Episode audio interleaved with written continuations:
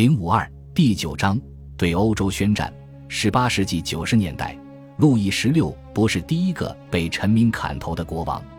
一七九二年三月，对法国王室遭遇的危机愤愤不平的瑞典古斯塔夫三世，在斯德哥尔摩的一个化妆舞会上被暗杀，凶手是几名贵族，他们对开明专制的议程很不满，在他们眼里。强制推行这种议程的是路易十六的秘密奸臣，其真正动机是要博取民心。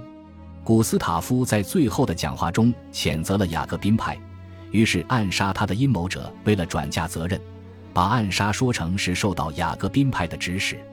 所以，即便是在革命爆发前，法国人也有理由讨厌君王。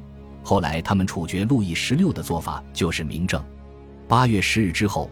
各君主国还没有做好战争准备，他们的驻法大使尚未被召回，美国大使也很焦虑，对于去留拿不定主意。而且，在瓦尔密大捷之后的欢欣中，法国人宣称他们酝酿的新的战争目标不仅仅是要离间警告那些君王，还有君王权力所依靠的整个社会等级制度。在瓦尔密牵制了普军，迪穆里埃功不可没，他允许普军撤退。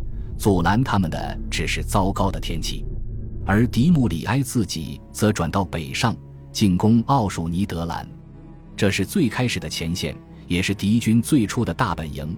在尼德兰，迪穆里埃取得了决定性胜利，这让他在接下来的那个政局动荡的秋天成为发号施令的人。十一月三日，迪穆里埃跨过了边界，三天后在热马普大败奥军，短短一周内。迪穆里安又来到了布鲁塞尔，月底他已经席卷了整个奥属尼德兰以及烈日主教辖区。与此同时，在南部瓦尔密战役后加入反法联盟的萨瓦地区，遭到了孟德斯鸠指挥的法国军队入侵，尼斯被攻占。在莱茵河地区，屈斯蒂娜侵入各教会公国，并于十月二十一日攻占了美因茨，十月二十三日攻占了法兰克福。八月才刚刚打了败仗的法国军队，何以能在如此短的时间内彻底扭转败局？一个明显的优势就是数量。瓦尔密和热马普两场战役中，法军人数远远超过敌军。实际上，近十年来法国人口不断增长，当时已接近两千九百万。与任何一个敌国相比，法国能召集更多的士兵。战争第一年就出现了大量热血志愿军。一七八九年之后，有十八万爱国新兵决心捍卫新制度。此外，虽然原来的王家军队因为士兵的叛逃、兵变和大批军官的出逃，人数大大减少，但是那些决定留下来与革命军一起作战的，肯定是法国最尽忠职守、战斗水平最高的士兵。而且正规部队的空缺迅速由能力超拔的军事填补，还有，在瓦尔密和热马普两次战役中，炮兵成为决定性的因素，是最少受到革命剧变影响的部队兵种。即便是在征召爱国志愿军的高潮时期，炮兵也只会接受那些有作战经验的士兵。上述这些都意味着，法国的军队绝非像反法联盟想象的那样无能，那么不堪一击。数量不足，过于自信，情报不充分，甚至异想天开。德意志军队的问题远不止这些，后方的俄国人也让他们分心。一七九二年四月，波兰贵族不满国王斯坦尼斯拉斯于一七九一年五月三日颁布的中央集权宪政改革条令，与圣彼得堡串通一气，在塔格维卡结成了同盟。一个月后，俄国军队侵入波兰。八月底，尽管在参加过美国独立战争的老兵塔德乌什科西丘什科的领导下，波兰取得了一场精神胜利，但最终还是沦陷了，国王投降了。法国人视波兰的抵抗战与他们自己的抵抗战一样，于是八月二十六日，立法议会赋予科西丘什科法国公民的头衔。俄国的胜利导致普鲁士军队从法国的西部边界撤出。弗里德里克·威廉将部队集中在东部，为了得到他梦寐以求的胜利果实，第二次瓜分波兰。如果成功，他就可以得到格但斯克港口。那时，不管叶卡捷琳娜二世给予什么，他都无所谓了。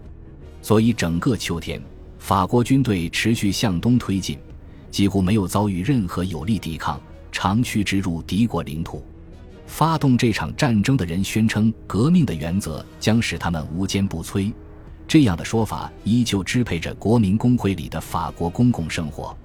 现在，他们认为自己的预言是正义的，准备继续扩大他们的雄心。十一月十九日，在一份著名的法令中，国民工会宣布，以法国国家的名义。将为所有那些想要恢复自由的人民伸出兄弟般的援助之手。一个月后，也就是十二月十五日，国民工会授权各军官在其攻占的领土上推行法兰西共和国的所有社会措施，所有现行的税收、十一税、封建租税和奴役都被废除，也包括贵族制度及其各类特权。一些代表宣称，法国的箴言就是向城堡宣战。把和平带到村社，以和平、援助、兄弟之情、自由、和平等的名义，他们将援助全人类建立自由和人民的政府，各政府之间携手合作，同仇敌忾，夺走旧制度的权利。新机构的主要使命乃是负责为共和国的军队提供装备和补给，为他们驻扎的部队担负所有的开销。这意思很明确：被占领土，不管是否欢迎，是否同仇敌忾。都要为驻留的法国人承担开销，也就是说，傀儡政府般的行政管理将渗透到每一个令人不快的细节中。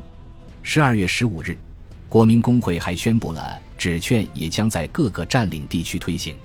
一七九二年即将结束，这还不是由巴黎传来的唯一不祥之兆。在法国的保护下，一些领地甚至没有设立人民政府的自由。这些地区在两年前才放弃征服战争，逐渐想要并入法国。的确，这种想法并不是法国最先提出的。当法国军队在九月跨越萨瓦边界时，当地民众就高呼着要并入法国。他们说要像阿维尼翁一样。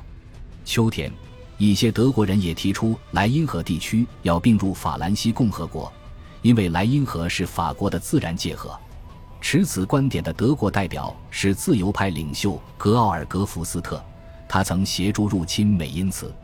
对于这种观点，国民工会的最初反应是慎重的。阿维尼翁是法国内陆深处的一块飞地，而且那位远在他方的统治者并没有军队，这与莱茵河地区的情况完全不同。法国军队占领的这片地区是战略要地，处于两国疆界之间。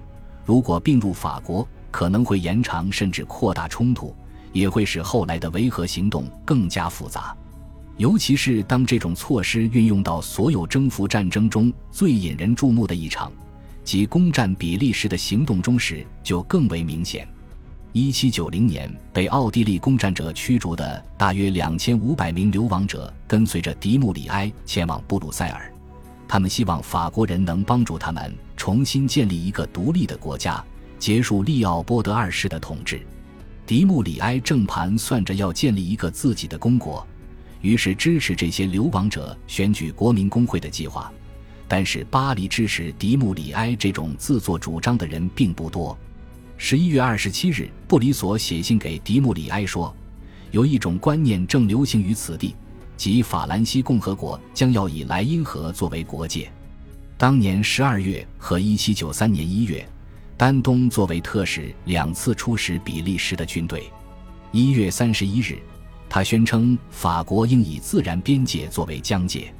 我们应该抵达自然界限的四个点：海洋、莱茵河、阿尔卑斯山和比利牛斯山。